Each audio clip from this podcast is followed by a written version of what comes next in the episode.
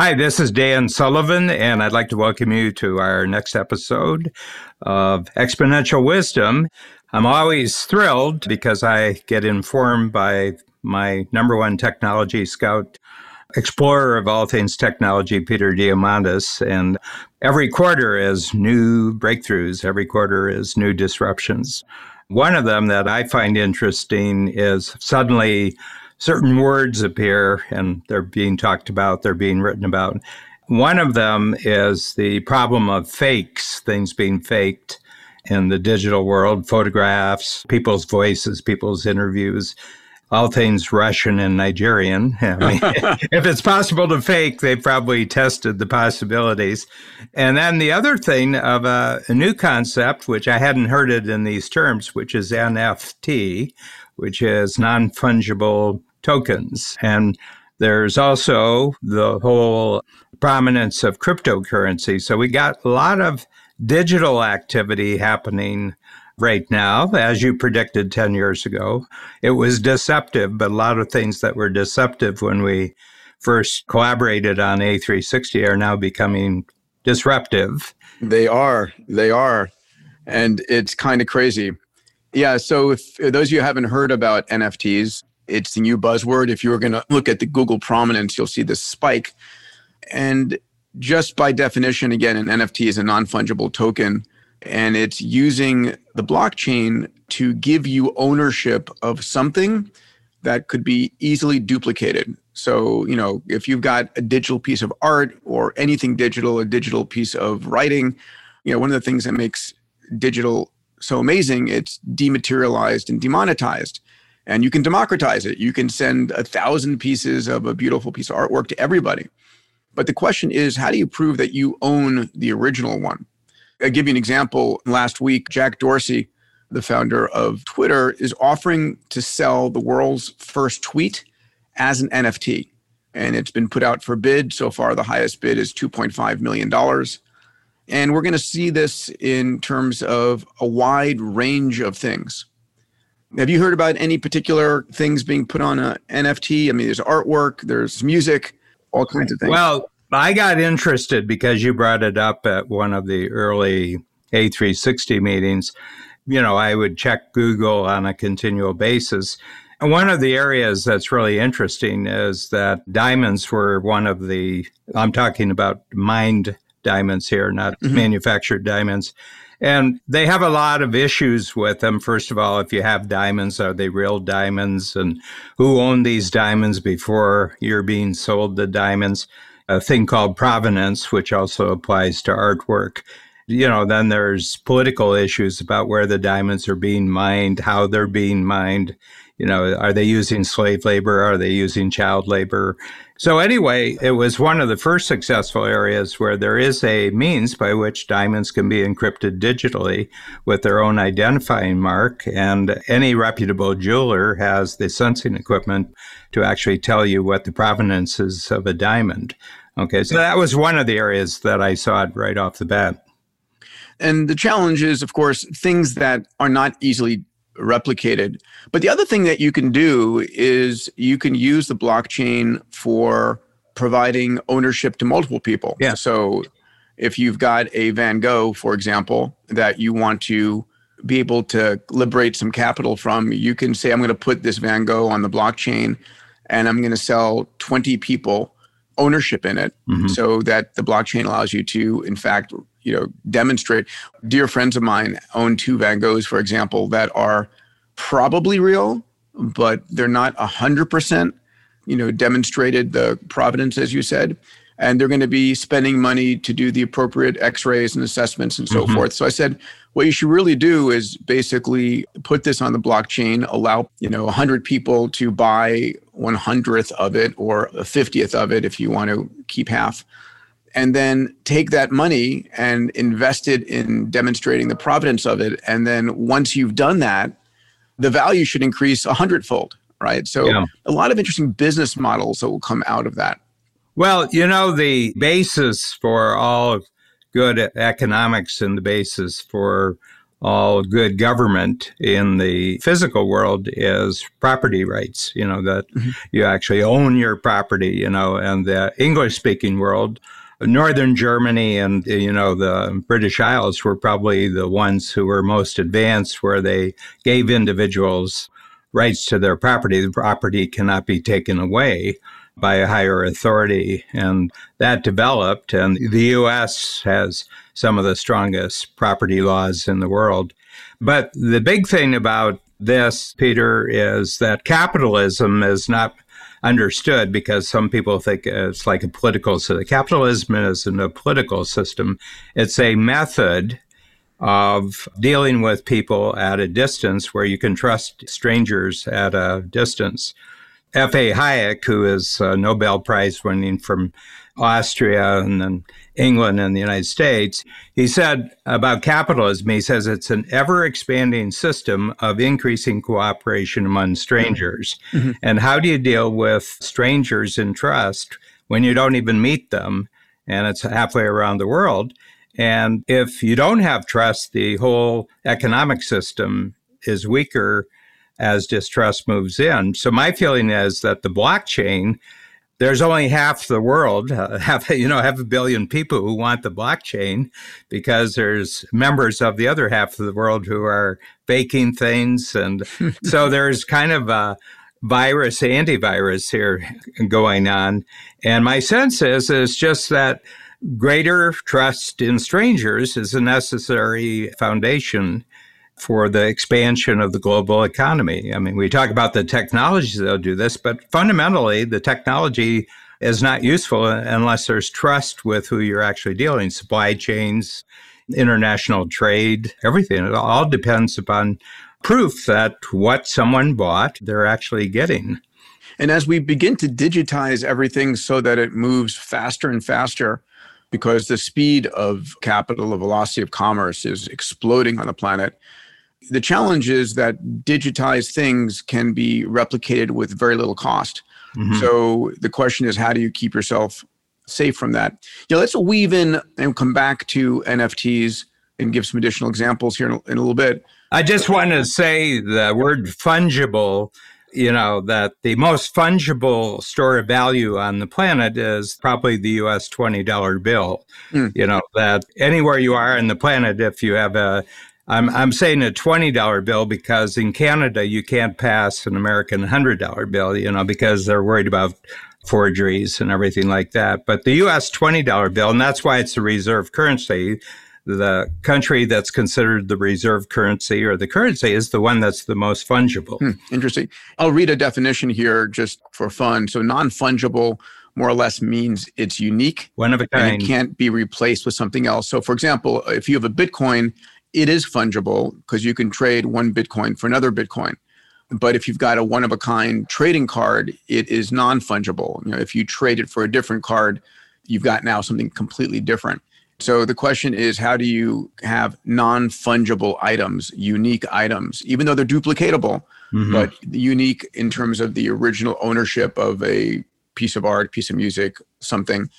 So fascinating. Now, I do think that this is in response to a couple of different factors, Dan. I think it is in response to digital fakery, and I want to come back to that in a microsecond. I also think it's a response to the fact that we're beginning to live more of a virtual world in that you know we're at the inflection point of what's called the spatial web and we've talked about this a little bit before and the spatial web is where you are living in a virtual world and the virtual world looks very real there's a piece of artwork on the wall and the resolution of it is getting better and better from the next generation of apple and htc and facebook mm-hmm. glasses mm-hmm. and that piece of artwork on the wall may be the digital original that you can prove you have mm-hmm. and you can move things between virtual worlds and you can move things between the virtual world and the real world well physical world. I mean, oh, the physical world. Yes. I think the digital world's the real world. I just think it's not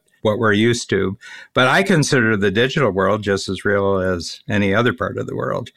Sure, I can see that. Did you see the deep fake video that was just circulating the web recently on Tom Cruise? Yeah. Can I tell you my response to it? Sure. If I hadn't seen the actual Tom Cruise photo, when I looked at the photo, I wouldn't have thought of Tom Cruise because I've got two people I've known in my lifetime who are very similar to the fake. I didn't think it was that great of a fake, actually. Okay.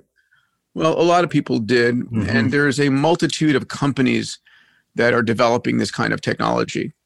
You know, and I shared a couple of them at A360 this past year Soul Machines, as well as Hour One, that's out of Israel. And it's getting better and better as machine learning algorithms and computational power are massively increasing. If we're not there yet, we will be in the next year or two where it is indistinguishable from voice and imagery Mhm. to tell from a real person. And in fact, one of the interesting points made by the team at Hour One is their prediction was by 2025, almost all video on the web will be deep fake, will be generated video. Tampered with. really. Not tampered, but generated video. In other words, if you have video content you would have put out, you may have the words and you will have a digital version of Dan generate the video automatically while you're hanging out with Babs having a glass of wine.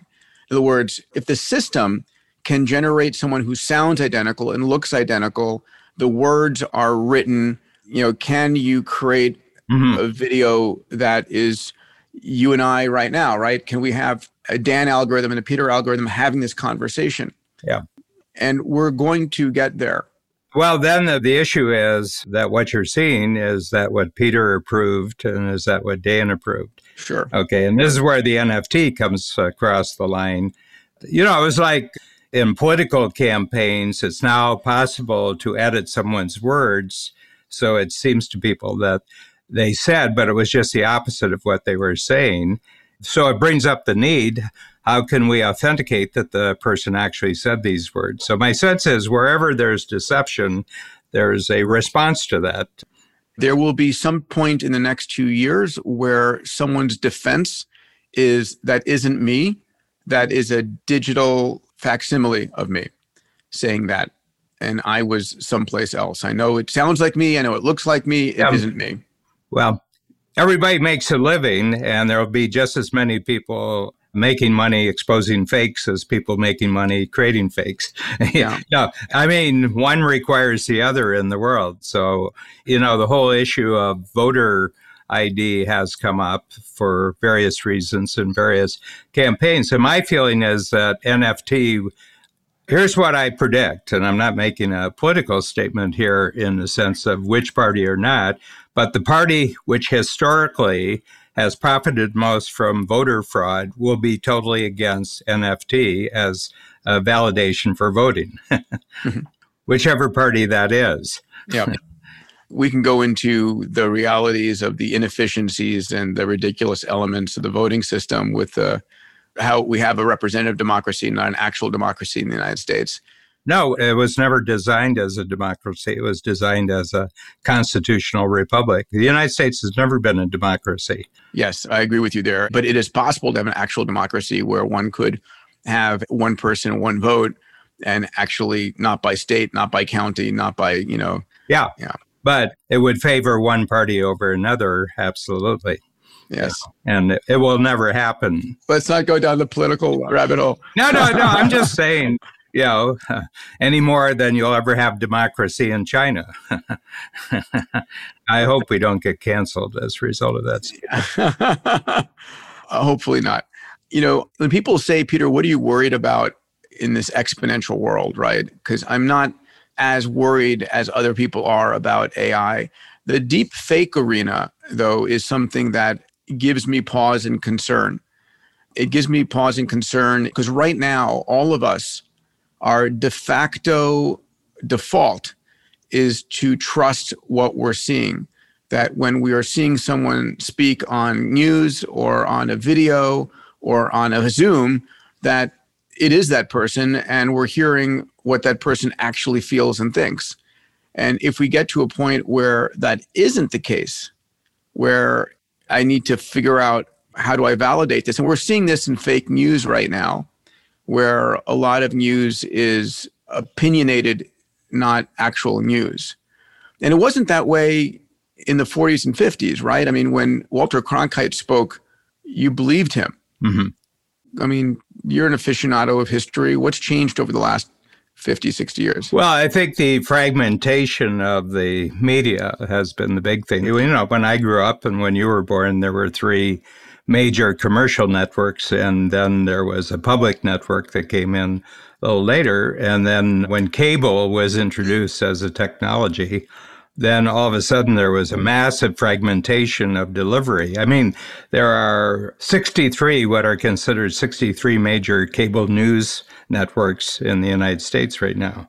Okay. Wow. And there's only so much advertising dollars to go away. And actually, I think the thing that changed the news most was Google and Facebook because they became the 800 pound gorilla in effective advertising. I mean, they're, whatever the else the two of them may be, they're the greatest advertising agencies in the history of the world.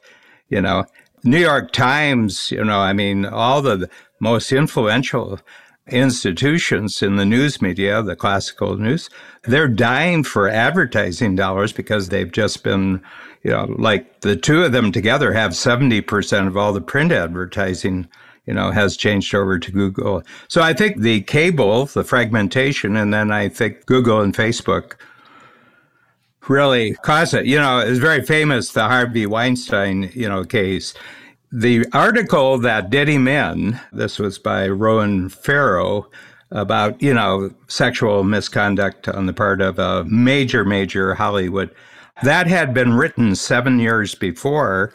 And because his studio put so many dollars through the New York Times, they could keep the article from coming out. But then in that same time period, Miramax, the uh, film company, had to go to, to, Google and Facebook, and they weren't putting the dollars through the publication, so they they lost their protection. Everybody talks about Google and Facebook in terms of social media. That's not their big impact. Their big impact is advertising dollars. Sure. They just changed the entire economics of advertising. Yep.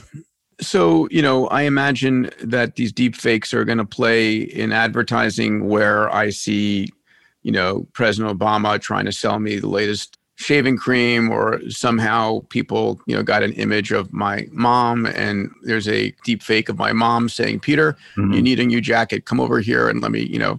It's going to be fascinating and the question is will the technology exist? Is it going to be possible to differentiate between a highly accurate deep fake and not right?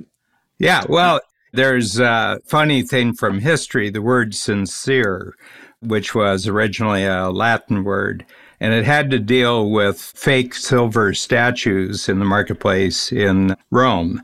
And they found out that hardened wax you could make it so hard that it had the same weight as silver. So you could actually hollow out a silver statue and you could fill it with hard wax and then just cap it with silver. So if you weighed it, it weighed exactly what silver was, but it was mostly wax. And so sinceri means without wax. so the silver merchants in the marketplace would say, Sinceri, Sinceri, you know, which meant that their statues didn't have wax in them. So we've got a lot of news that has a lot of wax in it, you know. yep. So my sense is that humans adjust to new attempts to have things not as they're presented. You know, we have all sorts of electrical, you know, sensors and things that kind of indicate to someone, you know, fingerprint, eyeball will be the next one, you know. So my sense is that it's a virus antivirus thing, you know, where agreed. I mean, there's no question. Well, know, here's the thing as individual, what would you do as an individual if this was a problem? I mean, you know everybody in the technology world. I bet in a short period of time, Peter Diamandis would work out of a way to make sure that what he was seeing was the right thing. I mean, I think you'd have inside expertise that would help you do that. Whether it was widespread and available to everybody else, in the final analysis, you know, the biggest cause of inequality in the world, Peter, is that you favor your kids over everybody else's kids. mm.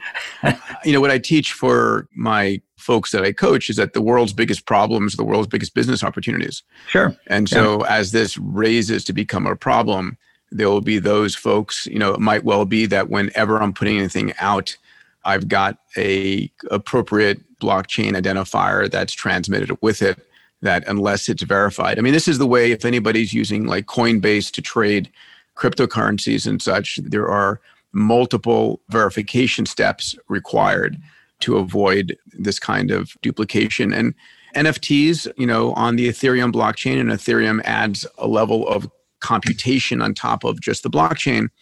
What's interesting about the NFTs, going back to that, Dan, is it's allowing people to sell stuff that was really not sellable before. Yeah. So if you've got a piece of digital artwork and before it was, you know, if you tried to sell it to somebody, their concern was, well, a million other people can have the same thing. So why? In our basement here in Toronto of our main house, we have a piece of original artwork from Walt Kelly, who is the cartoonist for Pogo. Okay. Babs, one of her aunts, her mother's sister, was a big Pogo fan. So she wrote a fan letter to Walt Kelly and he responded. So his fan letter is there. And then there's a frame piece. And it's just for one day's cartooning, it's in black and white and it's the original ink and the, the, sort of blue lines that they use to sketch things out that aren't photographable so that they could do it. And he says, Rosemary, I just loved your fan letter and I just wanted you to have this. This is my piece of art that I did yesterday and I just wanted you to have that as your own.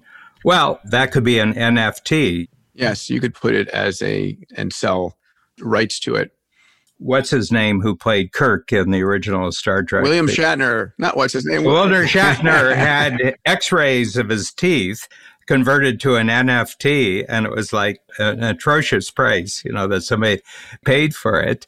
People were saying, "Well, that's absurd," and I said, "What's absurd about it?" And they said, "Well." That's not worth anything. I says, well, obviously it is. So it was like in your city, Mike Trout, baseball player at the Angels, signed the biggest contract two or three years ago. And it's like $30 million, more than $30 million a year for 13 years, guaranteed. And somebody said, that's absurd. No baseball player is worth $430 million. I said, well, somebody thinks somebody's worth more because they wrote the contract, they wrote the check. Things are worth what people are willing to pay for it. So I'll get a follow up on this. So here it is. Fans bought 125,000 non fungible token trading cards featuring Star Trek William Shatner on the Wax blockchain. Yep. So and people, so that's absurd. And I says, well, all you're saying is that it wouldn't be worth anything to you and you wouldn't pay for it. That doesn't dictate what other people think it's worth. Yeah. So it's interesting, right? Because we're starting to begin to see the use of the blockchain in economies. And, you know, there were crypto kitties before, but, you know, we've been talking about, you know, Bitcoin has been the primary means. And in our next episode, let's talk about Bitcoin, about the velocity of capital. But man, oh man, we're finally seeing some interesting business models for the use of the blockchain. Mm-hmm. You know, the economy is extraordinarily flexible. And one of the things you're going to talk about is, you know, your use of a particular new investment vehicle over the last couple of years, where before it might have been very, very hard. You didn't need an IPO, you needed something else, and you needed more than you could raise privately. And so a new vehicle was created, and we'll talk about the that. SPAC. The SPAC. We'll talk about SPAC. it's middle of SPAC mania. You're Dr. SPAC.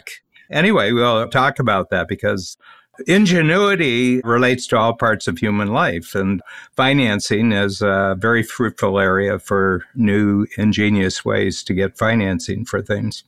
And more capital means more innovation, more experiments, and it's a virtuous cycle. So I'm going to track NFTs. Yeah. I have to see if I have anything I want to put on the Ethereum blockchain as an NFT. And these deep fakes, you know, where I think deep fakes are going to play a huge role is going to be the next election cycle. Mm-hmm. I think we're going to start to see a lot of stuff.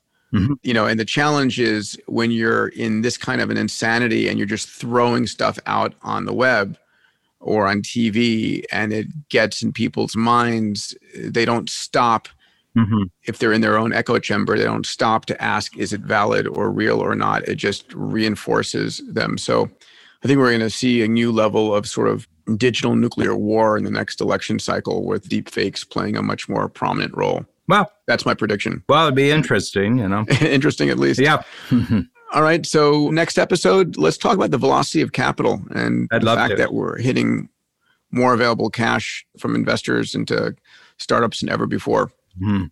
All right, Dan. Talk to you soon, my friend. Thank you, Peter. Bye.